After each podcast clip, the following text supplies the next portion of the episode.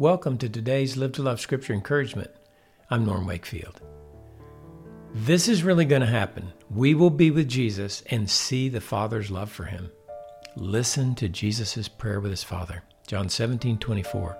Father, I desire that they also, whom you've given me, be with me where I am, so that they may see my glory which you've given me, for you loved me before the foundation of the world.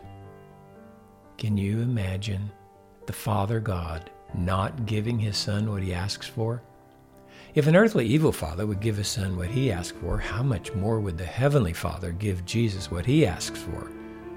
Jesus asks the Father for what would be our highest good, which would also be the Son's highest good, which would also be the Father's highest good.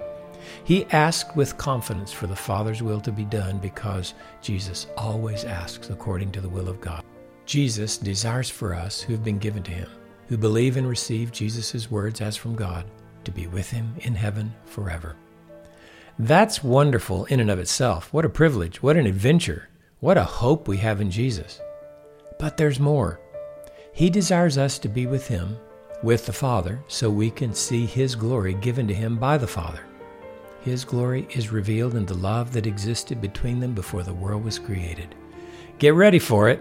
We're going to see this glory, the love of God, with our own eyes. We will feel it to the depths of our being. It will transform us, fill us, and explode among us. The Apostle Paul knew this to be true. He wrote to the Colossians, Christ in you, the hope of glory.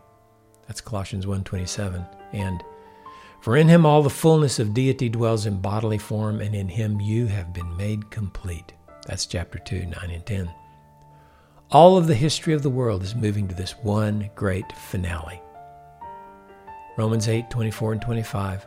For in hope we've been saved, but hope that is seen is not hope. For who hopes for what he already sees? But if we hope for what we do not see, with perseverance, we wait eagerly for it.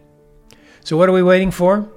We are eagerly waiting for the Father to give Jesus what he desires his bride with him before the Father in heaven, enjoying the glory of God.